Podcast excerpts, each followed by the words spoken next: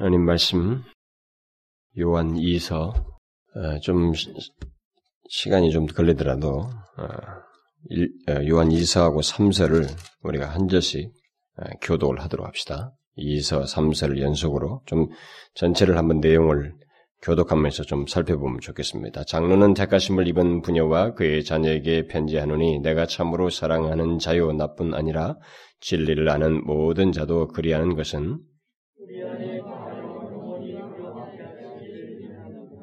은혜와 극률과 평강이 하나님 아버지와 아버지 아들 예수 그리스도께로부터 진리와 사랑 가운데서 우리와 함께 있으리라.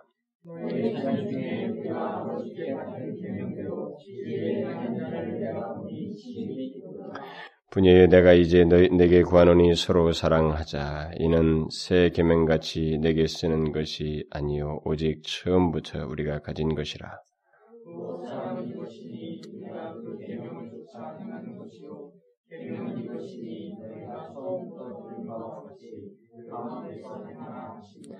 미혹하는 자가 많이 세상에 나왔나니 이는 예수 그리스도께서 육체로 임하심을 부인하는 자라. 이것이 미, 미혹하는 자요 적 그리스도니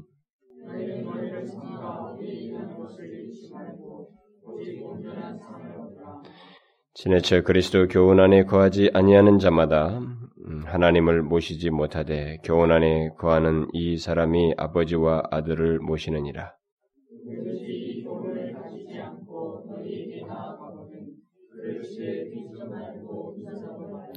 그에게 인사하는 자는 그 악한 일에 참여하는 자임이니라.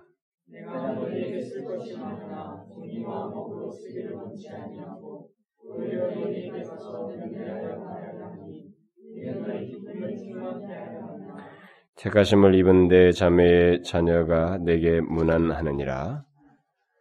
아, 장로는 사랑하는 가이오 곧 나의 참으로 사랑하는 자에게 편지하노라.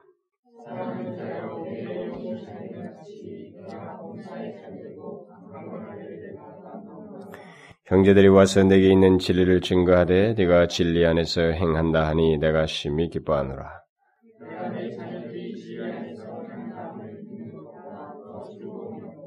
사랑하는 자여, 어, 네가 무엇이든지 형제 곧 나그네 된 자들에게 행하는 것이 신실한 일이니?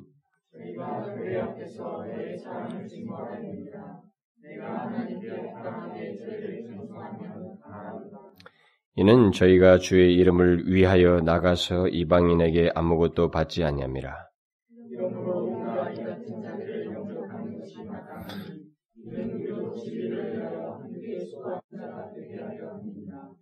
내가 두어 자를 교회에 썼으나 저희 중에 으뜸되기를 좋아하는 디오드레베가 우리를 접대하지 아니하니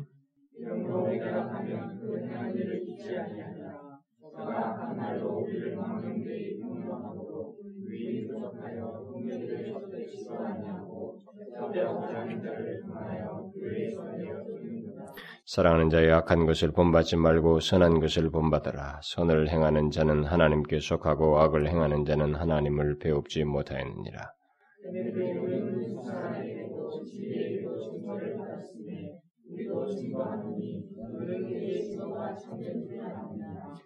내가 네게 쓸 것이 많으나 먹과 붓으로 쓰기를 원치 아니하고 다 찍습니다. 건강이 내게 있을지어다 여러 친구가 내게 문안하느니라 너는 각 친구 명하에 문안하라. 우리는 지난 시간까지 그 요한 일서를 살펴보았습니다. 아, 이전에 그 아, 요한 일서를 강의하면서 계속해서 제가 아, 요한 일서에 이어서 어, 계시록을 살펴보기를 원한다라고 그렇게 말을 한 적이 있었는데 그래서 그동안 틈틈이 그 계시록을 곧바로 강의하려고 준비를 해 왔었습니다만 전체적인 개관을 하기에는 너무나 시간이 부족해서 마지막까지 그 지난 주까지 계속 갈등을 하다가 그에 앞서서 먼저 요한 1서에 뒤이은 요한의 다른 두 서신을 곧 요한 2서와 3서를 살피면서 어, 뒤의 것을 다시 생각해 보는 것이 더 준비를 하는 것이 필요하다고 생각이 돼서 오늘 제가 이 이서를 펴게 됐습니다.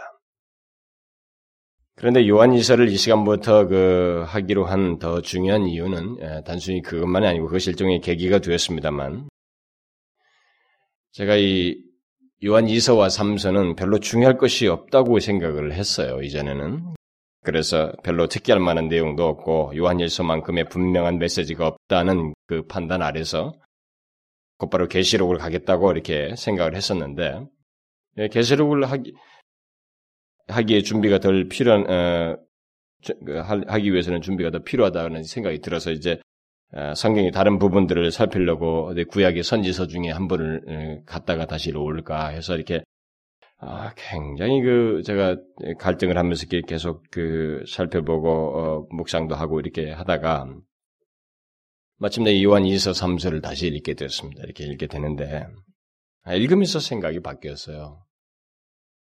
먼저 여기 요한 2서와 3서는 요한 1서를 살피고 난 뒤에 연이어서 했을 때 가장 효과적이겠다라고 하는 판단이 어, 들었고 왜 그러냐면 요한 1서에서 그 강조되고 있는 그 내용들이 요한 2서와 그 3서에서 반복적으로 강조되고 그 내용이 어, 그 요한 1서에서 말한 어떤 실천적인 사례가 여기에서 어, 언급되고 있기 때문에 이것을 하는 게 좋겠다는 생각이 들었고 또 다른 이유는 요한일서가 그 어, 중요하고 굵직한 내용들을 다루고 어, 다루고 있다고 볼 때 여기 요한 2서와 3서는 그것에 비교해 보면 특기할 만한 내용은 없지만 우리가 그 작다고 여기는 것들 또 사소하게 그 취급할 수 있는 것들이 그 실제적인 삶 속에서는 굉장히 중요하다. 그것을 특별한 특별한 것이 없다고 그래서 이렇게 넘어가는 것이 어, 오히려 합당치 않고 이런 기록을 통해서 상대적으로 이게 균형을 맞추고 요한일서와 어떤 균형을 맞추고 있다는 사실 때문에 어, 이 말씀을 어, 그 뒤에서 하는 게 좋겠다라는 생각이 들었습니다. 만일 앞에서 그 요한일서를 제가 하지 않았다면 오늘 이 시간에 갑자기 요한일서를 하는 것은 좀 힘들었을 거예요. 또 이것도 나름대로의 그 배경 설명을 충분히 해야 되고 그 일서에서 이미 이 이서와 서로 사, 일치가 된 어떤 내용들이 이미 많이 언급이 됐었기 때문에 그런 것에 대한 연관된 내용들을 하지 않고는 아, 이 시간에 그 제가 이설을 바로 할 수가 없었을 거라고 생각이 됩니다. 그래서 일설을 다 했기 때문에 뒤에서 오늘 이설을 하는 게 좀 그래도 쉽고 제가 오늘 어, 준비해서 나오고 있는데도 이렇게 덜 어, 힘들었습니다. 다른 것에 비해서.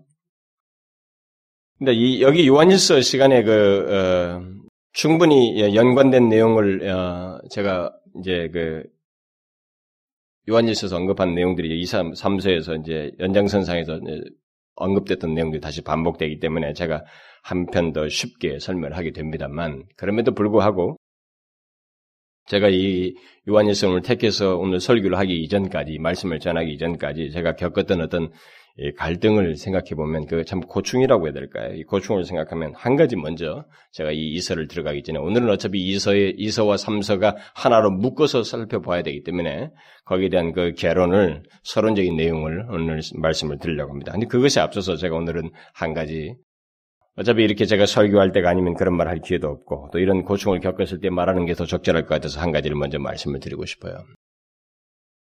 그것은 저뿐만 아니라 우리 한국 교회의 전체적인 문제이기도 하기 때문에 제가 말씀을 드리고 싶은 것입니다. 저는 이 요한 그 서신을 요한 이서를 선택하기 전까지 시간이 모자래 가지고 어떤 그 한 권을 택해서 설교를 하는데 요한 계시록을 사실 하겠다고 해서 요한 계시록을 준비하기 위해서 진행하는 중에 굉장히 애로를 많이 겪었어요. 시간적인 부족함 때문에 말이죠. 그러니까 우리가 일반적으로 성경의 어떤 새로운 책을 강의한다거나 새로운 시리즈를 설교하기 위해서는 그에 앞서서 그 전체적인 그 개관을 한단 말이에요. 이게 뭔가 전체에 대한 이 그 개관을 다 알고 이제 그 개관 속에서 한 부분, 부분, 부분 이렇게 들어가야만이 이게 바른 해석이 되고 또 이렇게 좌우로 흔들리지 않냐고 일관성을 갖기 때문에 그런 작업을 먼저 해야 됩니다. 그러니까 말씀을 전하는 사람, 누구 가르치는 사람 누구나 다 마찬가지죠. 네, 그런 것을 해야 되는데 네, 그런 것을 하기에 너무나 시간이 이렇게 일주일씩 그 말씀을 준비하는 가운데 틈틈이 하기에는 너무나 역부족이었어요. 요한일서가 계시록을 하기에는 뭐 현실적으로 우리에게 있어서는 그 어, 시간적인 여유가 충분치가 못했기 때문에 당황스럽고 상당히 그 힘들게 여겨졌어요. 제가 한때 우리 한국교회 그 설교자들이 설교를 마치 프리칭 머신이라고 해야 될까요? 제가 그런 단어를 굳이 만든다면 그렇게 하겠습니다. 마치 설교하는 기계처럼 에, 설교를 마치 뽑아내는 것 같은 그런 인상을 제가 우리 한국교회 목사들을 통해서 봤기 때문에 그래서 저는 그런 것을 상당히 부정적으로 생각을 했어요. 에, 그런 우리들의 모습. 그래서 제가 이, 문, 이, 이, 이런 그 위기가 저기도 은근히 찾아오고 있다는 것을 어, 이거 설교를 하기 전에 제가 느끼게 됐습니다. 잠시 제가 이 문제를 좀 언급을 하고 싶은 게 싶은데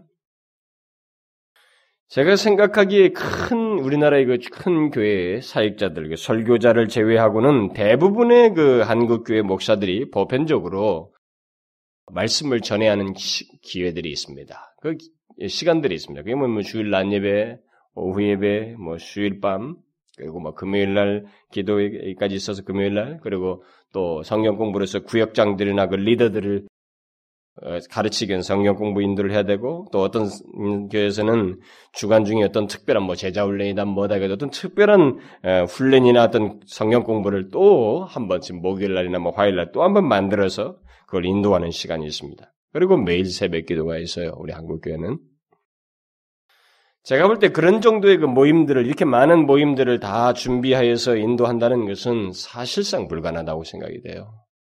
여러 가지 면에서 거의 불가능하다고 생각이 됩니다. 분명히 시간 부족을 경험하게 될 거라고 생각이 돼요. 시간 부족과 함께 준비를, 준비를 소홀히 하게 되는 그런 모습이 한국교회 사역자들에게는 피할 수 없이 있게 될 것이다. 라는 생각이 듭니다. 모든 것을 잘 준비해서 전달한다는 것은 제가 볼 때 거의 불가능하지 않는가. 몹시 힘들 거라고 생각이 돼요. 옛날에 그 순회 설교자들, 어, 순회 설교를 했던 18세기 어, 그 피츠필드라든가 그 웨슬리는 하루에 뭐 두세 번씩 설교를 했다고 그래요. 그리고 스펄전 같은 목사는 어, 많이 할 때는 일주일에 여덟 번 설교를 하고 뭐 다섯 번 정도로 하는 경우가 굉장히 허다했다고 그럽니다. 그러나 그 순회 설교자들은 항상 그 매주 새로운 내용을 설교하지는 않았습니다. 그들은 주로 전하는 메시지가 있었고 그것을 상황에 따라서 또 순회 지역에 따라서 같은 내용을 조금씩 달리해서 전했습니다. 그렇기 때문에 뭐 두 번씩도 하고 그러면서 많은 설교 횟수를 감당했었습니다.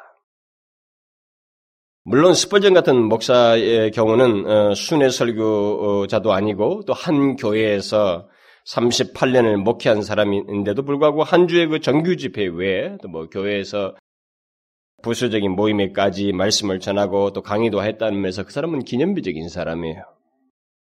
그러나 그조차도 물론 칼빈 같은 사람도 매일 그 한 편씩 강의를 하잖아요. 성경 강의를 이렇게 구절구절 강의를 합니다. 그 강의를 한 거 보면은 한 제가 생각이 한 40분 분량쯤 돼요. 네, 그것을 그러니까 매일매일 정말 석학입니다. 연구의 대가죠. 그러니까 온 걸어다니는 병원이라고 할 정도로 그 사람 온몸이 환자, 병투성이면서 살았던 사람인데 그렇게 매일같이 다른 것에 마음을 쏟지 못하고 성경 강의만 했던 것입니다. 그렇게 하면서 일주일에 뭐 다섯 번씩, 여섯 번씩 이렇게 설교를 매일같이 한 편씩 해댔습니다.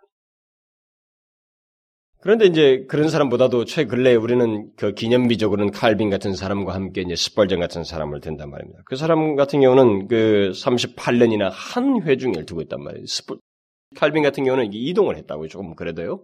한 회중을 그게 38년씩이나 하진 않았습니다. 그러니까 에, 물론 그래서 그는 어디를 가든 또 달리 했어요. 계속 가능한 한 더 많은 본문을 강의하려고 계속 달리 했기 때문에 뭐 별 차이가 없습니다만 이한 회중을 데리고 한 38년이나 이 설교를 했던 이 스펄전 같은 경우를 보게 되면 상당히 우리가 볼 때 설교를 굉장히 많이 하고 기념비적인 사람이다라고 알려져 있습니다. 근데 그가 설교로 남겨진 그 자료, 그 문서가 전체 총 그 설교 횟수가 3,561편이라고 그래요.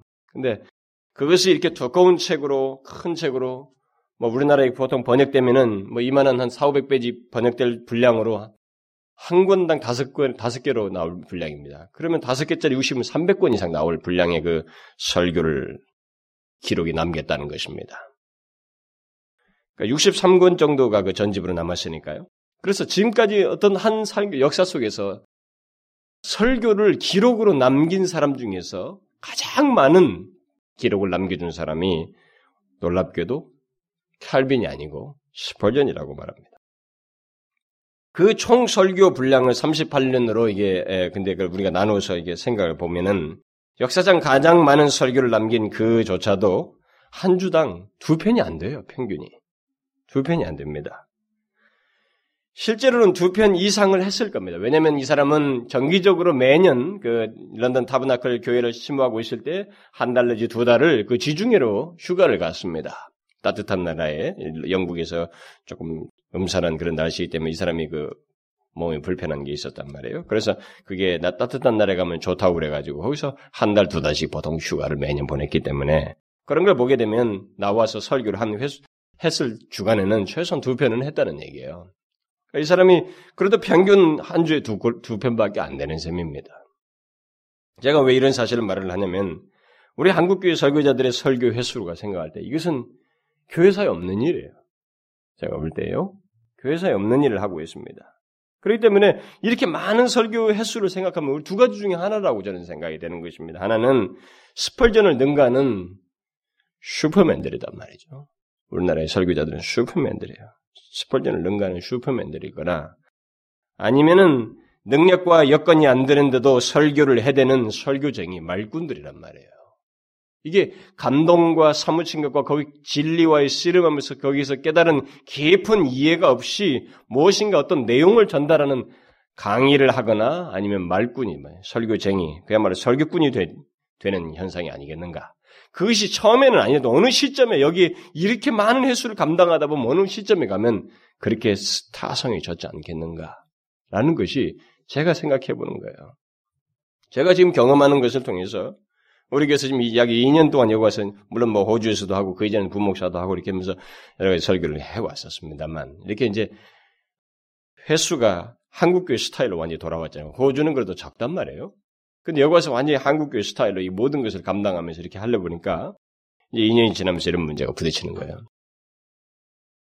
근데 제가 볼 때 우리나라에서 그나마 그 설교집이 그 나오는 유명한 설교자들, 주로 큰 교회 설교자들은 일주일에 보통 두 편 정도를 준비하는데 모든 시간을 쓰는 것 같습니다. 그들은 거의 두 편 정도 하거든요.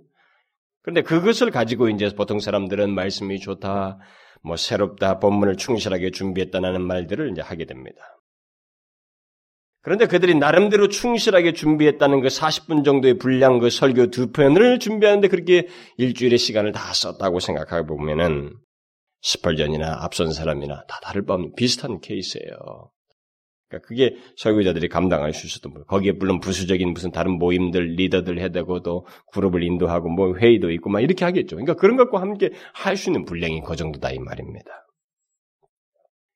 그러니까 현실적으로 우리 한국 교회에서 설교자들이 깊은 설교를 도저히 할 수 없다고 하는 그런 그 현실적인 그 문제가 있어요. 제가 보니까 저는 언젠가는 여러분과 제가 우리 같은 공동체 안에서 말씀을 전하고 듣는 관계이기 때문에 이 문제를 한 번은 얘기해야 될 것 같아요. 저는 언젠가 옛날에 어떤 목사님이 목사란 무엇인가라는 제목으로 설교하는 걸 제가 본 적이 있어요. 그래서 그런 제목을.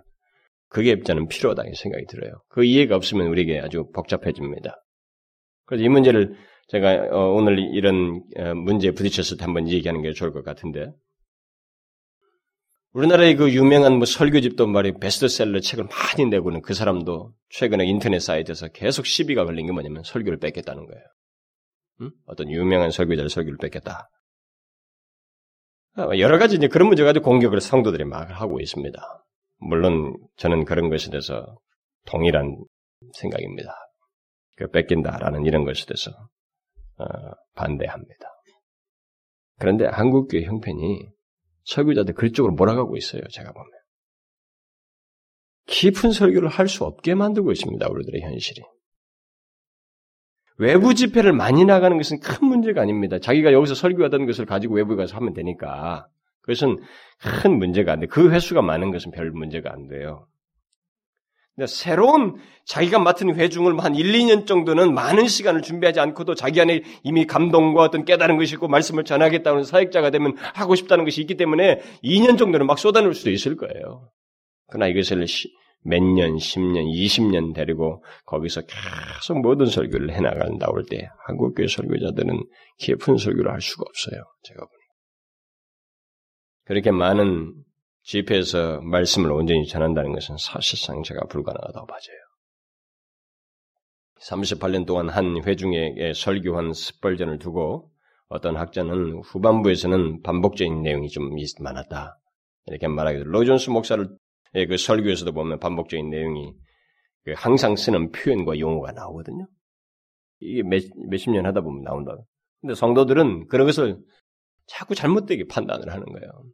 자기들이 아 익숙하게 내가 알고 있는 사상, 표현, 말이 나온다 그러니까 내가 저걸 알고 있다 이렇게 자꾸 생각해서 알고 있는 것을 다시 말하네 라고 생각해서 저 사람이 지금 연구가 부족했다 이렇게 자꾸 생각을 하고 싶은 거예요. 그렇지 않습니다. 여러분 예수님도 반복적인 진리를 반복적으로 가르쳤다는 사실 아십니까? 사도들도 반복적으로 가르쳐요. 그 내용을 똑같은 것을. 그럼 우리가 그것을 보게 되는 것입니다. 그럼 뭡니까? 전하는 자가 이 메시지가 필요하다고 느끼는 것이고 그 상황에 그리고 또 이 전하는 때에 자기의 새로운 마음과 거기에 거기에 어떤 자기의 생기가 있어서 깨달음이 있고 감동이 있어서 알고 있었고 전했던 걸 다시 할 수도 있는데 사람들이 그것에서 오해를 자꾸 하는 것입니다. 그럼 어쨌든 사람들에게 있어서는 지금 그런 한계를 우리가 가지고 있어요. 뭐 깊이 문제를 거론하고 어쩌고 하는. 근데 그 그런 어, 어, 문제를 그 유명 설교자를 두고도 사람들이 한다 이 말입니다. 그래서 저는 항상 의문이 생기는 게 그거예요. 오늘날 그 그렇게 유명한 설교자들 대설교자들도 그렇게 한 주에 두 편 정도를 설교를 하는데 그렇게 힘들어 했다면 우리나라 설교자들이 해대는 그렇게 많은 설교 횟수를 도대체 어떻게 감당할 것인가?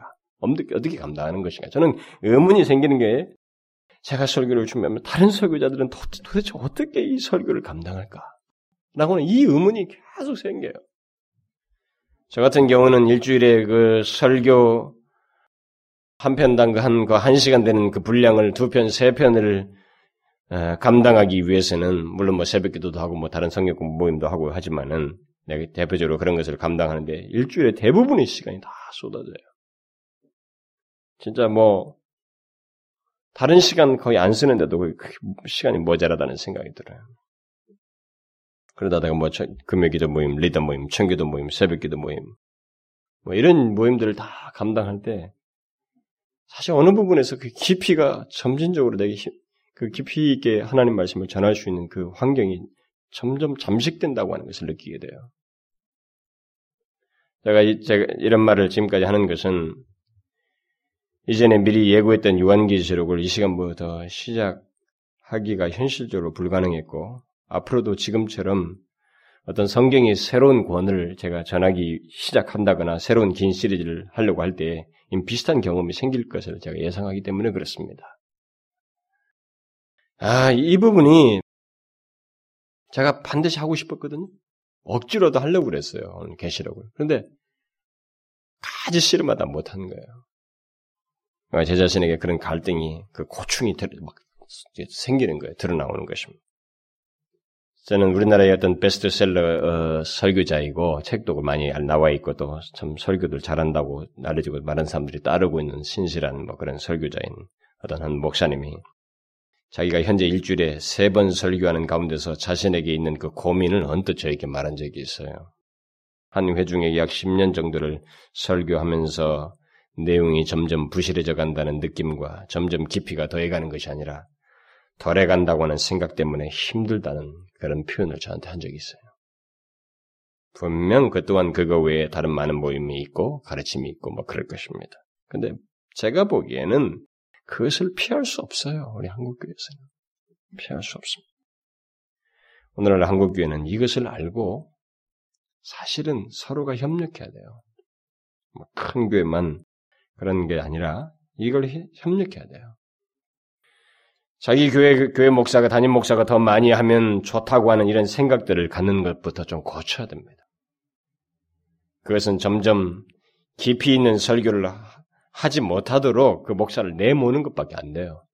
그리고 담임 목사가 설교할 때만 대체적으로 참여하고 다른 사람의 설교들은 쑥 빠져나가는 이 아주 잘못된 태도부터 고쳐야 돼요. 그런 것들이 더 부추기는 것입니다. 그래서 제가 앞으로 이런 문제 얼마 어떻게 어, 잘 극복해낼지 참 의문이에요. 이번에 이 문제를 심각하게 막 끙끙 앓면서 고민을 했다고 시간을 쓰다 보니까 참 앞으로도 이런 문제에 부딪혀서 내가 어떻게 있을까? 로존스 목사 같은 경우는 뭐 1년에 한 달씩 두 달씩 가서 이런 것을 이렇게 딱 준비를 하고 그랬던 그, 그, 그런 사람들은 또 그런 게 있었어요. 우리가 추앙하고 뭐딱그 탁월하다고 하는 사람들은 그런 게 있었습니다. 물론 뭐 시간이 쉬, 쉬는 시간 있으면은 뭐가 다 된다 그런 얘기는 아닙니다. 그러나 우리는 도를 넘어섰어요. 우리. 그래서 어떻게들 감당하는지 모르겠어요. 저는 제가 앞선 선배들은 일단 슈퍼맨들이다. 뭐 일단 존경을 했는데 중심은 어떻게 되는지 모르지만 억지로 했는지 진실로 했는지 모르지만 정말로 존경스럽다. 저 같은 풋나기는 할 말이 없어져 버려요. 물론 저는 좀 설교가 다른 사람들에 비해서 뭐 예화도 별로 안 쓰고 그냥 뭐한 시간 그냥 온 내용만 계속 설명하고 있기 때문에 어쩌면은 조금씩 차이가 있을 거예요. 그러니까 더 시간이 걸릴지는 모르겠습니다만 어쨌든 앞선 선배들이 그런 걸 감당해 보면 그래서 하나님은 나름대로 썼을 거예요. 나름대로 썼을 겁니다. 그러나 제가 볼 때는 한국 교회가 깊이가 없을 수밖에 없었던 것이 바로 그런 우리들의 여건이에요. 감당을 못하면서 모임으로 성도들을 구속시켜 버렸던 거예요. 모임으로 성도를 결속시켰어요. 그러니까 이게 모임의 일종의 그 카톨릭하고 비슷한 거예요. 미사처럼. 참념으로서 위로제가 되는 것입니다. 위안을 자꾸 받는 거예요. 거기에 가서 하나님의 생기 있는 말씀을 듣고 자기의 인격이 하나님께 반응하고 그 진리를 계속 일주일 내내 살면서도 묵상하고 걸어가면서도 그 주간에 들은 말씀 때문에 자기가 아, 내가 정말 이래서는 안 된다고 하는 어떻게 하나님께서 나한테 그렇게 하셨을까라고 하는 계속 자기를 지배하는 말씀으로 가지고 있지 못하는 것이 바로 그런 이유 중에 하나예요. 또 제가 보니까 어쨌든 이것은 극복돼야 된다고 생각이 돼요. 자 이쯤에 둡시다. 이제부터 여기 요한 2, 3서를 제가 연속적으로 살펴보려고 합니다. 오늘은 그 요한 2서와 3서의 배경을 중심으로 해서 서론적인, 서론적으로 전체적인 내용을 개관을 하도록 하겠습니다. 우리는 각 구절의 그 상세한 내용을 살피기 전에 전체적인 내용을 개관해 보는 것이 필요합니다. 개관해 보지 않고 이 바로 세부상에 들어가면 이게 마치 내가 어느 숲 속에 들어왔는지 모르게 되거든요. 그러니까 숲 전경을 보고 난 다음에 그 안에 상세한 것들을 부분적으로 봐야만 하는 것이 정상적인 방법이니까 오늘은 먼저 전체적인 이, 2서와 3서가 하나로 묶어서 영, 좀 이렇게 서로가 조화되는 내용이기 때문에 그것을 어, 묶어서 전체적인 개관을 하도록 하겠습니다. 아, 요한 2서와 3서는 이 바울이 그 한 장으로 기록한 그 빌레문서보다도 그 분량이 더 짧은 어, 신약 서신 가장 짧은 서신이라고 말할 수 있습니다. 여러분이 어, 예배 시작 전 우리가 시작하면서 이 설교 시작하면서 이 전체 다 읽어보아서 알겠습니다만 여기 이서와 삼서는 요한일서에서 언급된 내용들이 많이 나오고 있습니다. 사랑하라, 뭐 진리, 알다, 거하다, 행하다, 세상에 많은 거짓 선지자가 있다, 예수 그리스도의 육체로 임하신 것을 시인하는 문제, 적그리스도, 아버지와 아들을 아들 안에 거하는 뭐 사귀는 문제, 그 이, 이런 문제들이 다 앞에서 나왔던 내용들이 다시 나오고, 그러니까 굉장히 친밀감 있는 내용입니다. 그런데 이 두 두 서신 속에서 특별하게 취급하는 문제가 있는 그런 같은 내용들을 앞에서 유사한 내용들을 여기서 다시 반복하고 있는데 여기서 특별히 다루는 것은 어, 이서와 삼서에서 공통적으로 특별히 다루는 내용은 여행하는 그, 당, 그 당시에 여행하는 전도자가 복음을 전하는 사람으로서 또 그리스도인으로서 여행하는 전도자를 대접하는 문제, 환대하는 문제와 관련해서 이런 단어를 쓰고 있다는 거예요. 그러니까 이서와 삼서는 일서에서 말한 그 내용을 실제적으로 각각 개개인이 성도들의 삶 속에서 실천적으로 아주 구체적인 문제에 부딪혔을 때 현실 속에 어떤 사람이 방문하는 문제를 어떻게 대접하는 문제와 관련해서 이 진리가 어떻게 실행되느냐라는 것을 신뢰적으로 말을 해주고 있어요. 그런 면에서 제가 볼 때 이서와 삼서가 일서 이어서 설교되는 게 좋겠다는 것입니다. 그런 내용이 여기서 어, 이서와 삼서에서 공통적으로 언급됩니다. 여행하는 전도자에 대한 환대. 이 편지가 쓰여질 당시의 그 주변 상황은 로마 제국이 세워지고 일종의 세계 문명의 중심지인 지중해를 중심으로 로마가 이 세계를 제패하고 있을 당시에 이 통일을 이 세계를 중에 통일시키거든요. 문명의 핵심 지역들을 그런 가운데서 사람들을 그 통일된 한 제국 안에서 사람들이 각 나라를 쉽게 이렇게 왕래, 자유롭게 왕래할 수 있는 그런 편리한 조건들이 다 형성되어 있었습니다. 그 당시에 소위 그 팍스 로마라라고 해서 그 로마의 평화가 로마 군대에 의해서 다 지켜져 있었고, 그러니까 대제국 안에서 그 이 정복한 가운데서 로마가 각 나라를 연결시키는 이 도로를 굉장히 잘 뚫어냈다고요. 여러분, 이 도로가 잘 뚫렸다는 그때 당시에 굉장히 시, 신기한 일이었어요. 뭐, 뭐, 돌로 딱딱딱 돌 덩어리 있잖아요. 이걸로 다, 다 붙여놨단 말이에요. 근데 한 나라에서 한 나라 옮기려면 우회를 해야 되고 배를 타야 되고 이게 증거로도 안 되고 말 육로를 통과하는데 굉장히 어려움이 많은데 그걸 로마가 다 뚫은 것입니다. 모든 지역의 지중해 이쪽을 다 뚫어버렸어요.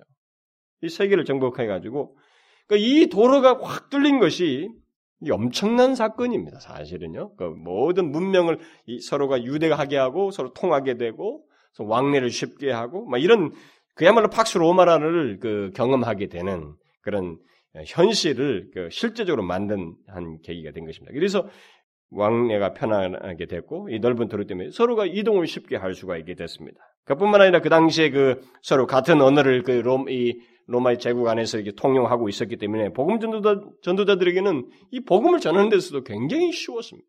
그야말로 완벽한 조건이 복음 전하기 완벽한 조건이 그 당시에 설정되었던 것입니다. 그래서 교회 역사가들은 그 모든 것이 사실상 하나님의 섭리에서 만들어진 것이라고 이 하나님께서 모든 것을 일세기의 복음을 확, 확산시키기 위해서 로마를 통해서 제국을 통일시키고 그래서 모든 역사적인 배경, 이 환경적인 배경들을 다 준비시켰다고 이렇게 해석을 합니다.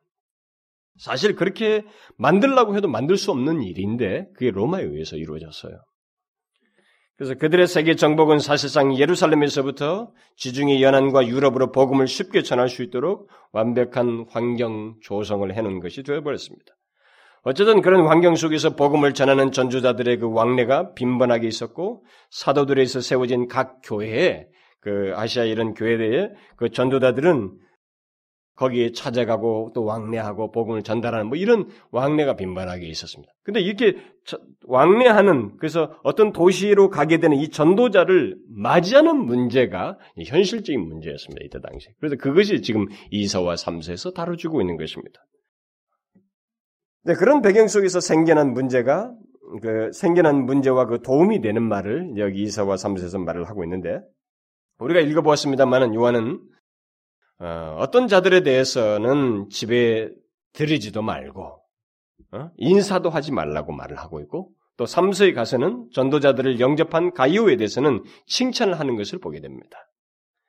자, 이게 아주 간단하고 사소한 문제가 이서와 3서에서 언급되고 있습니다. 그러나 여러분들이 제가 지금부터 여기는 일서처럼 그렇게 상세하게는 하진 않겠습니다만 좀 크게 설교를 하게 될 것입니다만 이거 설교를 들으면서 여러분들이 아주 중요한 사실을 여기서 깨달을 겁니다. 사소한 것 같은 이 내용이 굉장히 중요하게 우리에게 이 문제를 실패하면 다른 것도 다 실패한다고 하는 그런 결론에 도달하게 될 것입니다.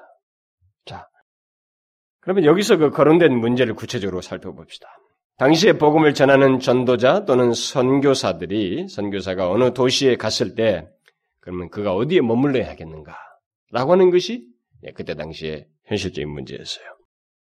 꼭 선교사만이 아니라 어떤 그리스도인이 어떤 이유에서든 뭐 사업상이든 어떤 이유에서든 어느 도시에 이르렀을 때 그가 어디에 머물러야겠는가라고 하는 것이 이제 그 이게 이제 문제였고 그것에 의해서 하나의 전통이 만들어진데 그 전통 속에서 하는 문제가 이제 발생한 것입니다. 왜 또 이렇게 어, 어, 그들이 어디에 머무느냐 할 때 그리스도인들이 접대하는 문제가 나오느냐면은 당시에는 그 오늘날처럼 숙박업이 그렇게 발달되어 있지 않았습니다. 오늘날처럼 아무 곳에나 그 여관이 이렇게 있는 시대가 아니었다는 것이죠. 그리고 물론 그때도 그 여인숙은 있었지만 여인숙에 대한 편견이 굉장히 컸습니다. 그 당시에. 일반적으로 어, 여인숙 주인에 대한 수치스러운 평판이 그, 당, 그 당시에 있었고 특히 그들의 욕심에 찬 그 태도가 어, 조롱거리로 이렇게 언급이 되었습니다. 또 여인숙은 상당히 더러웠다고 그래요. 벌레들이 많고 뭐 벼룩 이런 것들이 많고 상당히 더러웠다는 역사적 기록이 있습니다. 그런 상황에서 그 여행하는 그리스도인들, 특히 전도자가 그 지역의 그리스도인의 환대를 받는 것은 그 당시에 아주 자연스러운 것이 되어버렸습니다. 이렇게.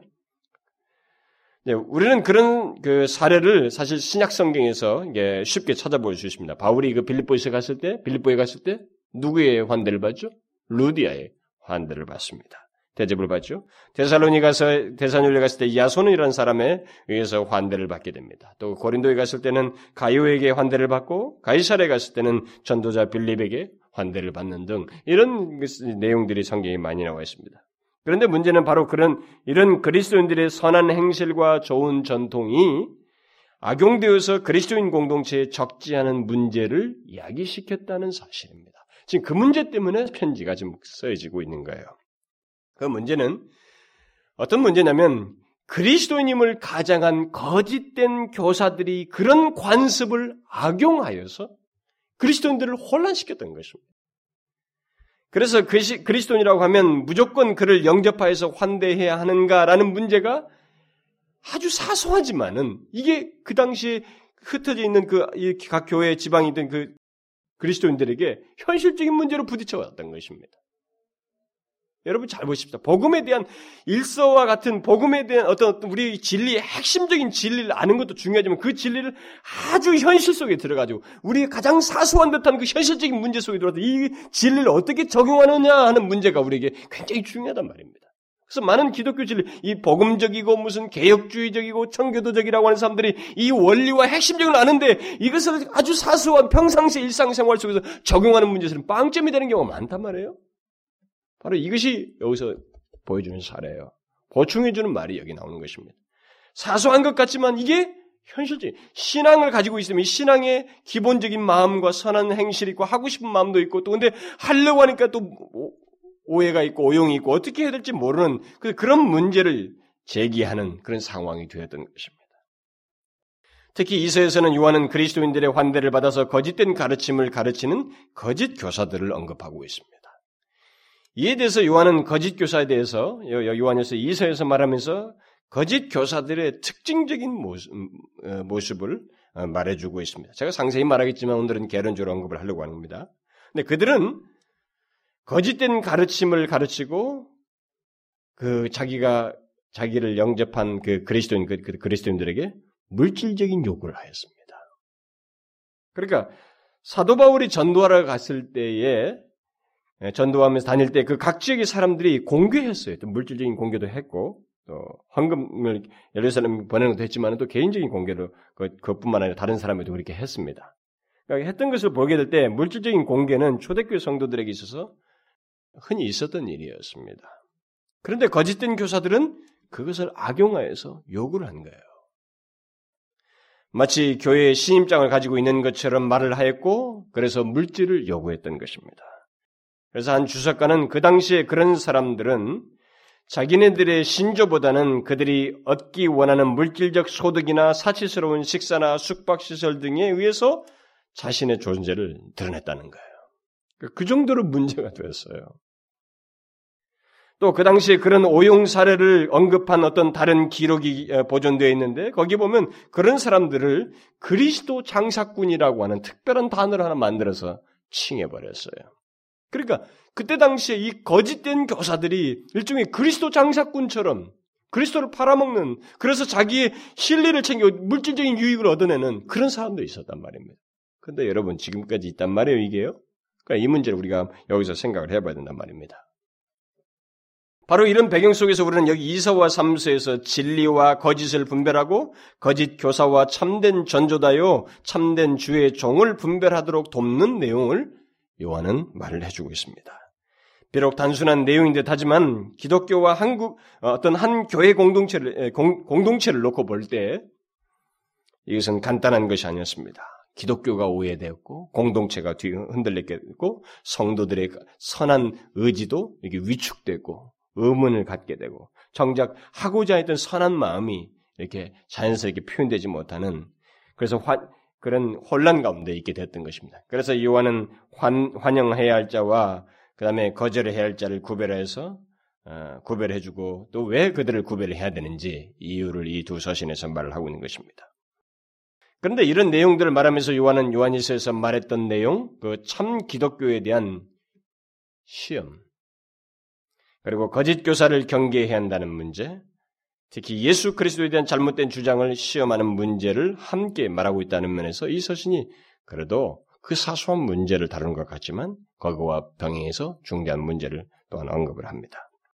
요한 일서가 한 환대하지 말아야 된다는 거짓 교사에 대해서 환대 거짓 교사에 대해서 환대하지 말아야 된다는 어떤 부정적인 내용을 다루고 있다고 하면은 요한 3서는 그리스도의 참된 일꾼들, 그 전도자들을 환대한 가유를 칭찬함으로써 긍정적인 면에서 이걸 다루고 있습니다. 우리가 나중에 그 본문을 살피면서 언급을 하겠습니다만 요한은 여기서 그리스도의 진실한 전도자, 참된 하나님의 종을 분별할 수 있는 기준을 말해주고 있습니다. 자, 이것은 우리에게도 오늘 우리 시대에도 동일하게 적용되는 내용입니다.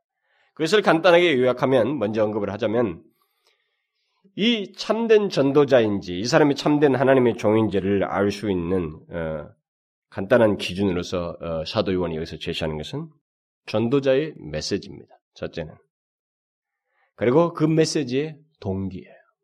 이 두 가지를 요한은 지적을 하고 있습니다. 전도자의 메시지와 그 메시지의 동기 또는 듣는 자를 감동시키는 듣는 자를 감동시키는 이 전도자의 듣는 자들을 감동시키는 이 전도자의 동기가 무엇인가라는 거예요. 이것에 의해서 이 사람이 참된 전도자인지 참된 하나님의 종인지 아닌지를 분별할 수 있다는 것을 사도와는 매서 말해주고 있습니다. 만일 전도자가 하나님의 종이 여기 이서 7절에서 시사하는 것처럼 예수 그리스도에 대한 진리를 바르게 또 성실하게 전한다면 또 그 전도자가 자신의 부정한 이득을 위해서가 아니라 3서 7절에서 시사하는 것처럼 주의 이름을 위하여 다시 말하면 예수 그리스도의 이름을 위해서 전하고 행동한다면 우리는 그를 영접하여서 합당하게 대접해야 된다는 것입니다. 그 당시 기록된 그 교훈집, 교훈집이라는 책에 따르면 여행하는 그리스도인이 진짜인지 가짜인지를 분별하는 더 구체적인 얘기를 해줍니다. 그들을 조사해 볼 것을 조사해 보도록 하면서 그 조사할 수 있는 구체적인 방법을 제시해 주고 있어요. 그때 당시의 문서입니다. 거기는 조금 더 이 요한보다 더 구체적이에요. 첫째는 그의 교리를 살피고 그, 그, 그 당대 기록에 보면 그 다음에는 이 사람이 진짜인지 가짜인지를 알기 위해서 동기, 특히 돈이나 식사나 이 숙박에 대한 태도, 이걸 보았다는 거죠. 그리고 마지막으로는 그의 도덕적인 행실을 조사하도록, 그것에 의해서 이 사람을 영접하도록 이렇게 했다는 것입니다. 사도 요한이 여기 요한 이서에서 말하는 내용과 함께 이런 교훈집이 그 말하는 내용은 우리들에게 시사하는 바가 참으로 큽니다. 이 시대도 마찬가지예요. 저는 언젠가도 요한일서 강의 시간에 언급을 했습니다만 하나님의 말씀을 전하는 자에게 있어서 중요한 것은 무엇을 전하는가? 이 내용과 함께 그 무엇이라고 하는 이 내용을 어떤 동기에서 전하는가도 굉장히 중요하다고 그랬어요. 저는 그래서 목사의 동기가 굉장히 중요하다라고 제가 말한 적이 있습니다. 굉장히 중요합니다. 놀랍게도 이 사실이 여기 언급되고 있어요. 저는 몰랐습니다, 사실. 이 동기 문제를 말하는 줄은 몰랐어요. 그런데 흥미로운 것은 사도관은 우리들이 쉽게 알 수 있는 무엇을 전하는가, 무엇을 전하는 건 들으면 알잖아요, 어느 정도. 무엇을 전하는가 뿐만 아니라 어떤 동기에서 그것을 전하는가라는 것도 우리가 알 수 있고 또 알아야 한다고 또 그것 또한 분별해야 한다고 여기서 말해주고 있다는 것입니다. 그러나 우리들의 실제적으로 어떻습니까? 대부분의 많은 사람들이, 예수 믿는 사람들이 무엇을 전하는가에만 관심을 갖습니다. 그래서 일단 그 복음을 전하는 전도자에게 있어서 또 하나님의 말씀을 전하는 하나님의 종들에게 있어서 중요한 것은 무엇을 전하는 것과 함께 그것을 전하는 동기임에도 불구하고 여기서 지금 가르쳐준 이런 내용도 우리에게 고려돼야 되는에도 불구하고 우리는 사실 그것까지 가지 못해요. 그래서 이 사도 요한이 여기서 말하는 것뿐만 아니라 성경적인 전체 흐름에서도 사실은 거짓 선지자와 참 선지자를 구약에서 구분할 때도 마찬가지였거든요.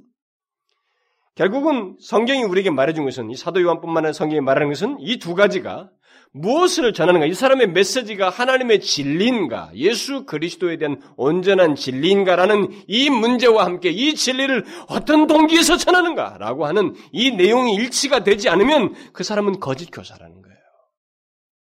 여러분 한번 생각해 보십시오. 돈을 생각하고 하나님의 말씀을 전한다고 생각해 보십시오. 그 외에 막 일단은 은밀하게 쉽게 잘 안 드러나겠지만, 그러나 돈을 좋아하는 사람은 결국 드러내거든요. 내거든요. 여러분 그 사실 알죠? 말을 합니다. 어떤 식으로든. 돈을 생각하는 사람은 돈에 대한 탐심이 있고 욕심이 있는 사람은 그걸 어떤 식으로든 말을 합니다. 저는 우리나라의 그 악습 중에 하나가 신방을 가면 황금 봉투를 두 개를 준비하라고 시키는 그런 교회예요. 하나는 하나님을 위해서고 하나는 목사를 위해서라는 거예요. 신방 온 사람을 위해서. 그걸 미리 신방 가기 전에 신방 전도사 무슨 전도인이 그 신방 스케줄 있는 사람들이 다 시켜놓는다는 거죠. 이건 최근에 제가 어느 교회 상황을 들은 것입니다. 아직까지도 그게 있다는 거죠. 여러분 이건 참 잘못입니다. 돈을 생각하고 하나님의 말씀을 전한다는 것. 그래서 언젠가 그것을 돈을 돈에 대한 자기의 의중과 욕심을 말한다는 것은 이 사람이 스스로 거짓 교사라고 하는 것, 거짓 선지자라고 하는 것, 사건 목자라고 해서 스스로 밝히는 것입니다. 사도 요한은 그 당시에 있었던 그들을 구, 그렇게 구분할 것을 말을 해주고 있어요. 사람으로부터 좋은 대접을 기대하면서 무엇인가를 전한다고 한번 생각해 보십시오. 이 사람으로부터 좋은 환대를 받기 위해서 거기에 적절한 말을 해준다고 한번 생각해 보십시오. 그래서 저는 개인적으로 여러분들도 마찬가지지만 여러분들이 아무리 가정에서 귀한 생신이고 뭐 환갑이고 아이 도리를 할지라도 거기에 목사를 불러서 예배를 드리는 것이 그 순전한 것 같죠. 그 처음에는 순전할 수 있습니다. 한 번, 두 번은. 근데 그게 은연 중에 타락의 길목이 되는 것입니다. 거기 가서 좋은 자리 가서 하나님께 감사하는 경배, 하나님을 드려야 되는데 이 자꾸 사람 얘기하고 부추기고 말해 토닥거리고 기분 맞춰준다고요. 근데 실제 현실적으로 그렇게 돌아갑니다. 사역자들이 가서 그런 뭐 생일 나이, 생일 그 예배 같은 데 들은 가서 보면은 그냥 딴소리예요. 부추기는 얘기밖에 없어요. 그것은 아주 잘못된 것입니다. 우리는 하나님의 진리를 가능한 한 진실하게 그리고 내가 좀 기분이 상하더라도 그 진리가 사실이면 거기에 기꺼이 받아들려고 말을, 마음을 가져야 됩니다. 내 기분만 생각해서 이런 거 왜 안 했느니 저런 거 아니 그런 전통 따지고 뭐 따지고 만들어가지고 자기 기분만을 존중할 게 아니라 그런 것으로 인해서 우리가 무너지고 무엇인가 타협적이 되고 하나님이 높임을 받지 못하는 예배, 하나님의 이름을 드러내지 못하는 예배를 우리가 들은 것에 대해서 굉장히 두렵게 생각해야 됩니다. 생각해 보십시오. 좋은 대접을 기대하면서 무엇인가 전한다고 생각해 보십시오. 동기가 빗나간 아무리 그럴듯한 메시지가 얼마나 설득력이 있겠느냐 말이에요. 사도 요한은 그것을 말을 해주고 있습니다. 우리는 그럴듯한 메시지, 나를 감화시키고 나의 마음을 기분 좋게 하는 그런 메시지에 좋은 반응을 나타냅니다만은 그것을 어떤 동기에서 전하는가라는 것이 굉장히 중요하다는 것을 생각해야 됩니다. 나를 기쁘게 하는 예배는 하나도 없는 것입니다. 나를 기분 좋게 하는 하나님의 말씀은 없는 것입니다. 성령께서 순전하게 나를 감동시키셔서 그것 때문에 기쁜 것은 있겠지만 그것 때문에 하나님과 함께 있다는 것이 나에게 즐거움이 되고 더 헌신케 하는 그런 전화는 있겠지만 내 기분을 감상적으로 좋게 하는 것은 그런 말씀은 없어요. 그런 건 기대해서는 안 됩니다. 우리는 나를 위해서가 아니라 주의 이름을 위해서 모든 말씀이 전해져야 되고 동기가 그거에만 한다는 것입니다. 사도 요한은 그것을 말해주고 있어요. 동기가 그거에 된다는 것입니다. 그렇지 않은 자의 그럴듯한 메시지는 거짓 교사이거나 거짓 교사 모습을 현재 자신이 가지고 있는 것입니다. 우리는 앞으로 각 구절을 살피면서 더욱 상세하게 이 문제를 언급하게 될 것입니다. 이제 마지막으로 여기 요한 2서와 3서에 기록된 사소한 듯한 내용들이 우리에게 주는 어떤 어, 전체적인 측면에서의 교훈을 어, 제가 간단히 언급하고 마치도록 하겠습니다. 이것은 각 구절을 살필 때보다는 전체를 언급할 때 어, 다루는 게 더 좋을 듯 해서 제가 먼저 미리 언급을 하려고 합니다.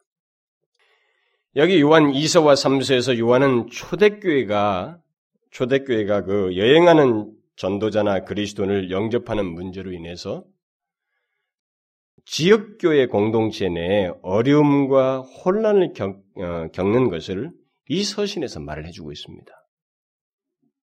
이런 것을 우리가 생각하게 될 때, 우리는 먼저 여기서 이 지상교회, 지상에 있는 그리스도의 교회들에게는 일종의 이와 같은 문제, 사소한 것 같지만 이런 것으로 인해서 끊임없이 혼란도 겪고 어려움도 겪는 지상의 교회는 그리스도의 교회지만 이 지상에 있는 교회는 항상 문제가 있다라고 하는 것을 우리가 생각해야 됩니다. 물론 제임스 보이스가 여기 대해서 좀 설명하기 때문에 제가 그걸 인용하는 것입니다. 항상 문제가 있다는 것을 우리는 깨달아야 됩니다. 우리는 성령이 충만했던 초대교회는 문제가 없었을 것이라고 생각해서는 안 됩니다. 물론 교회 역사에서 가장 문제가 없었던 시대, 그런 교회를 찾으려면 초대교회를 우리가 생각해야 됩니다. 초대교회는 뒤에서 있을 모든 교회들에게 이 지상에 있는 교회가 어떠해야 하는지를 가장 완벽하게 모범적으로 우리에게 나타내준 그런 교회입니다. 그럼에도 불구하고 초대교회도 문제가 있었어요. 항상 있었습니다. 우리가 알다시피 바울이 쓴 그 고린도서를 보게 되면 고린도 교회가 그런 문제들에 시달리고 있는 걸 보게 됩니다. 모든 교회가 다 그렇죠. 계시록에 나온 일곱 교도 마찬가지고 교회들이 문제에 시달리고 있어요. 교 보면 음, 분열과 은사 남용과 성적인 문제가 교회 안에 거론되고 있습니다. 요한이 쓴 서신들 속 서신들 속에서도 우리는 많은 문제들을 보게 되는데 이미 요한일서에서 보았듯이 분열이 있고 그 당시에도 이 쓰는 그 교회도 분열이 있고 이단 문제가 있었고 그리스도인들 중에서 그들의 신앙이 혼란을 겪는 모습들이 있었고 또 거짓된 교사들로 인해서 교회 안팎의 어려움과 혼란, 갈등을 겪는 일이 있었습니다. 또 우리는 요한 3서에 가서 어, 보게 됩니다만은 디오드레베라고 하는 사람이 교만과 높아지려고 하는 그 행실로 인해서 개인들 간의 싸움과 갈등이 교회 안에서 일어나는 것이 보게 됩니다. 우리들에게도 지금 현재도 있잖아요. 이 교회 안에서 누군가 뭔가 높아지려고 하고 좀 이게 여기서 직분의 상위에 올라가지고 뭔가 이렇게 하려고 함으로 인해서 서로 간의 갈등이고 서로가 경쟁적으로 직분을 얻으려고 함으로써 이런 문제가 우리도 야기되고 있습니다. 우리는 이런 오늘날만큼은 아니지만 초대교회도 이런 유사한 일들이 그때부터 이미 있었다는 사실을 통해서 우리가 우리의 지역교회, 그러니까 우리의 한 어, 공동체에 속한 우리들이 우리 자신들의 교회, 그리고 또 다른 공동체에서도 다른 공동체를 볼 때도 우리들 안에 있는 어떤 문제 때문에 이 문제에 대해서 이 문제가 있다는 것을 우리는 그냥 무조건 잘못된 시각으로 볼 게 아니라 이것을 이 이런 사례를 통해서 바르게 보고 바르게 태도를 취하는 그런 바른 안목을 가질 필요가 있다는 거예요. 우리는 설사 우리들의 공동체 내에서 어떤 문제가 생긴다 할지라도 그 문제에 우리는 압도될 필요가 없다는 것입니다. 그 시대도 있었어요. 완벽하다고 하는 가장 모범적인 그 시대에도 초대교회도 성령 충만했던 그 교회 때에도 이런 문제들이 있었습니다. 그러니까 우리는 교회 안에 어떤 문제가 발생했다고 그 문제 때문에 막 소용돌이 치고 거기에 문제에 압도되어서 문제의 모든 것이 끝장난 것처럼 이렇게 소용돌이 치는 어리석음에 빠져서는 안 된다는 거예요. 우리에게는 얼마든지 문제가 있을 수 있고 또 문제는 항상 교회 안에 있다는 것입니다. 우리에게 중요한 것은 여기 사도 요한이 편지를 쓴 것처럼 그 다음의 태도입니다. 그가 성경적인 방법을 제시하는 것처럼 우리는 하나님의 말씀을 따라서 그 다음의 태도를 취하는 것이 중요하다는 것입니다. 하나님은 우리들의 공동체 내에 문제가 있다는 것을 다 알고 계십니다. 그러므로 우리는 어떤 문제가 있다고 해서 그것이 압도돼서 혼란에 빠지고 감정적으로 흐르고 또 감상적인 태도를 갖고 또 하나님의 말씀이 우리에게 제시하는 대로 성령의 인도를 의지하여서 그 문제를 풀려고 하지 않냐고 막 분열을 조장하고 보면은 싸움이는 감정적으로 가잖아요. 어떤 사람들은 또 막 감상적이 갑니다. 그래서 어떤 사역자는 또 감상적인 사람들을 다 부추겨가지고 쫙 갈라버려요. 이민교회는 그런 게 많습니다. 그런 사람들만 또 다 이미 포섭을 해놔가지고 딱 문제가 발단되면 쫙 갈라져 버려요. 그래서 뭐 교회가 마치 완벽해야 되는 것처럼 천만의 말씀입니다. 문제는 있는데 거기에 우리가 지배되거나 혼란을 겪고 요동해서는 안 된다는 거죠. 오히려 사도 요한은 그런 문제를 잘 해결하도록 우리 가르쳐 주고 있습니다. 하나님의 진리에 따라서. 요한이 이 서신을 쓴 것은 결국 우리들의 교회 안에 생기는 문제들에 대해서 성경적인 방식으로 해결하라는 것입니다. 그걸 두려워하고 요동하고 감정적으로 반응하지 말고 해결하라는 거예요. 그런 면에서 그가 지금 서신을 써서 답을 해주고 있는 것입니다. 어떤 사람들은 교회 안에 어떤 문제가 생기면 여기 요한 2서와 3서에서 나오는 것처럼 뭐 이런 문제는 별로 중요한 문제가 아니니까 이것은 그렇게 크게 뭐 교류적인 문제가 되는 것도 아니고 교회 기독교의 어떤 핵심적인 문제가 아니니까 이런 건 신경 쓸 필요 없다. 라고 하면서 거기서 물러서고 예, 손을 떼고 그냥 무관심하는 그런 태도를 취할 게 아니라 그런 문제에서 하나님의 말씀을 따라서 해결하라는 거예요. 보통 교회 내에서는 어떤 문제가 생기면 그것에 대한 원인과 문제점에 대해서 예리하게 지적하는 사람이 있는가 하면 무관심한 사람이 있어요. 두 가지가 다 극단으로 치우치는 겁니다. 한 사람은 굉장히 예리합니다. 문제 파악을 하고 지적도 잘하고 그러면서 지적을 해놓고 이제 그 자기가 지적한 것이 반영이 안 될 때 감정적으로 흘러버려요. 감정적으로 표현을 하고 반응하고 그 문제를 하나님의 말씀대로 책임감 있게 겸손함으로 하나님을 의지하여서 해결하려고 하지 않냐고 자기 감정을 노출해 그런 모습이 있단 말입니다. 그것은 그리스도의 교회의 지체다운 모습이 아니에요.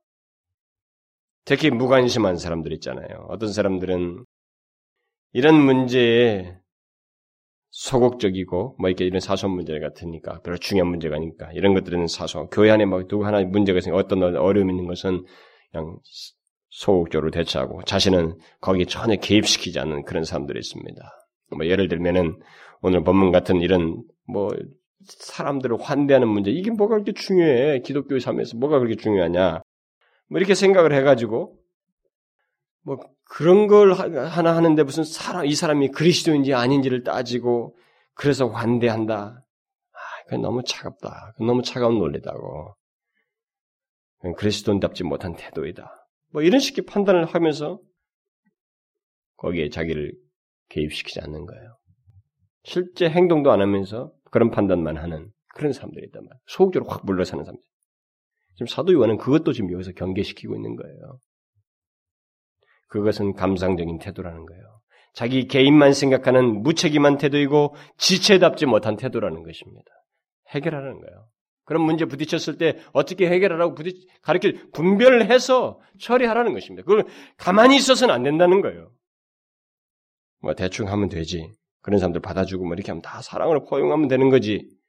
제가 다음 시간보다도 얘기하겠습니다만 사도 요한이 놀랍게 이 두 가지를 잘 해석해 줍니다. 사랑과 진리 문제. 이게 어떻게 조화가 이루어져야 되는지 여기서 단말을 해주고 있어요. 오늘날 기독교인들이 이 두 가지를 교화를 못한 시기문에서 극단적으로 다 흘러버린 거예요, 양쪽으로. 여기서 요한은 우리의 감정적인 문제를 다잘 판단하라고 말하고 있지 않습니다. 또 사람을 의심하고 의심하고 안 하고 하는 문제, 이 의심 문제를 여기서 말하고 있는 게 아닙니다. 사도 요한은 그리스도인의 생명 있음에 대해서 얘기합니다. 너에게 그리스도인의 생명, 그리스도인에게는 독특한 생명이 있으면 그 생명을 발휘하라는 것입니다. 이 사람을 분별하는데 네 생명을 발휘하는 것이 이게 뭐 네 감정 문제, 이건 가, 간단한 거니까 신경 안 쓰고 나는 해도 안 된다. 이렇게 취하지 말라는 거예요. 문제는 아주 사소한 것 같지만 그것은 너의 생명이 있음을 드러내는 것이다라고 말하고 있는 거예요. 이게 잘 알아야 됩니다. 오늘날 그리스도인들이 조그마한 사소한 듯한 것은 아 이건 뭐 특별한 문제, 중요한 문제가 결정적인 문제가 아니니까 하면서 딱 지나버린다. 그러나 그 문제를 다루는 것이 결국 내가 그리스도의 생명을 소유하고 있다는 것의 증거인 거예요 일종의. 생명을 가지고 있기 때문에 그런 문제까지 내가 쓰지 않을 수가 없는 것입니다. 마음을 쏟지 않을 수가 없는 거예요. 해결하지 않을 수가 없는 것입니다. 많은 그리스도인들이 그런 부분에서 너무 이렇게 극단적으로 자꾸 흘러요. 뭘 하나 안 하면 또 반대쪽으로 툭 튀고 또 이쪽을 뭐 하나 하면 또 이쪽으로 툭 튀는 그런 극단적인 태도를 자꾸 보이는 것입니다. 그리고 이 서신을 통해서 우리가 또 생각할 것이 있습니다. 그것은 아주 사소한 듯한 문제에 대한 우리의 태도가 어떠해야 하는지. 다시 말하면 예수님께서 말씀하셨던 거예요. 작은 것에 충성하는 것이 굉장히 중요하다는 그리스도인에게 있어서는. 우리는 이 서신들 속에서 아주 중요하다고 할 만한 어떤 교리나 그런 그것이 근본적인 문제가 아닙니다. 그것이 언급이 되긴 하지만 문제의 발단들을 생각해 보면 아주 중요하다고 할 만한 어떤 교리나 우리들에게 아주 중대하게 말하는 어떤 위임이나 명령 이런 것들이 여기에 없습니다. 또 어떤 기독교의 대갈등과 싸움에 대해서 어떻게 대비하고 싸울 준비하라고 이런 문제도 여기 다루고 있지 않습니다. 각각 개개인들이 사람들을 환대하는 가운데서 생긴 문제를 시작으로 해서 다른 내용들이 언급돼. 그러니까 대단히 사소한 듯한 내용들입니다. 바로 그런 사소한 듯한 일에 그리스도인들이 어떻게 대처해야 하는지, 또 그들이 이미 배운 것들을 얼마나 그런 것들에 그런 자그마한 일에서 성실하게 나타내면서 행동을 해야 하는지 이런 문제를 여기서 언급을 하고 있습니다. 자, 이런 내용들은 기도의 기독교의 핵심적인 진리와 비교해 볼 때 분명히 사소한 것이고 작은 일들입니다. 그런데도 불구하고 사도 요한이 여기 요한이서와 삼서에서 이것을 써서 우리에게 중요하게 다루고 있는 것은 그리스도인의 삶의 특성 때문에 그렇습니다. 요한일서에서 말한 그리스도인의 삶의 특성. 그게 뭡니까? 그리스도인은 굵직한 것만 일하는 사람이 아닙니다. 뭐예요? 네? 그리스도인의 삶은 다시 말하면 우리 그리스도인들이 싸우는 대부분의 싸움은 어떤 거예요? 사실상 작은 것입니다. 작은 일이에요. 그러니까 그리스도인의 삶은 작은 일에 충성할 때 결국 큰 일에도 충성할 수 있다는 논리를 성경이 말하고 있는 것입니다. 작은 일에 충성하지 않는 사람은 큰 일에도 충성할 수 없다는 거예요. 작은 일에 충성하는 사람이 큰 일에도 충성할 수 있는 사람이라는 것입니다. 그래서 사람을 우리가 보려면은 작은 일에 충성하는 걸 봐야 돼. 드러나는 것, 과시되는 거 있잖아요. 눈에 띄는 거 이거 말고 남들에게 눈에 띄지 않는 사소한 것을 작은 일에 이 사람이 어떻게 하는가를 보면 그 사람을 판단할 수 있습니다. 그 사람이 진짜 일꾼이에요. 이게 성경적인 것입니다. 결국 요한은 우리가 그리스도인이라는 것, 우리가 하나님께 속했다는 것, 그것을 가장 잘 나타내는 길은 큰 일을 통해서가 아니다라는 겁니다. 작은 일을 통해서 내가 어디에 소속되어 있는지, 어떤 사람인지, 그리스도인지를 드러낸다는 거예요. 내 안에 무엇이 있는지를 밝힌다는 거예요. 뭐예요? 생활 속에 사람을 영접하는, 환대하는 이 사소한 것 같은 이 문제를 내가 어떻게 하는가에 따라서 내가 그리스도인인지, 내 안에 어떤 생명이 있는지를 밝힌다는 것입니다. 무슨 말인지 알겠어요? 이 사회는 결과사이거든 성과사입니다. 그래서 드러난 결과를 가지고 판, 단하는 사회입니다. 그러니까 그리스도인들조차도 그걸 그런 걸 쫓는 거예요. 그런데 놀랍게도 하나님은 그걸 원치 않습니다. 네 안에 생명이 있다는 것, 네가 하나님께 속했다는 것, 네가 그리스도인이라는 것, 네가 누구라고 하는 것을 증명하는 것은 나타나는 것은 내가 명한 것들을 삶 속에서 작은 것에서, 작은 일에서 충성하는 것이다. 사실 우리가 살다 보면 대부분이 작은 것입니다. 큰 것은 드물게 나타나는 거예요. 여기서 작은 것에 충성하는 사람이 큰 것에 충성할 수 있는 것입니다. 여러분, 로마가 어떻게 무너졌어요? 큰 사건을 저질렀습니까? 큰 사건을 일으켰습니까? 다 구석구석에 들어간 평범한 사람들의 작은 것에서부터의 충성이 사람 하나 대접하는 거, 말 한마디 조심하고 그들에게 유익을 끼치고 그들에게 도움을 주는 이 작은 일에 충성한 것이 결국은 그리스도인됨을 드러냈고 하나님의 백성이라는 걸 밝혔고 저들에게 도대체 무엇이 있는가라고 하는 의문을 자아내게 했던 것입니다. 저들은 다르다. 그래서 그들은 능력 있는 그리스도인의 그 모습을 특징을 드러냈던 것입니다.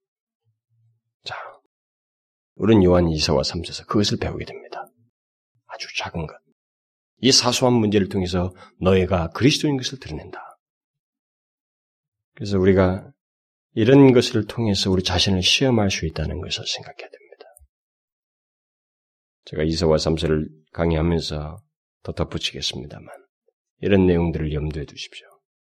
그런 가운데서 자기 자신의 존재와 내가 누구인지 누구에게 속했는지를 드러낸다는 것을 잊지 마십시오. 기도합시다. 저희들이 하나님의 굵직한 진리들에 대해서는 밝고 내가 바른 진리, 개혁주의적인 진리, 성경적인 진리를 소유했다는 것에서는 자부심과 확신을 가지면서도 그 진리가 삶 속에서 구체적으로 작은 일에서부터 드러나야 되는 것, 적용돼야 되는 것에 대해서는 우리가 소극적이었던 것이 있사옵거든 용서하여 주옵소서.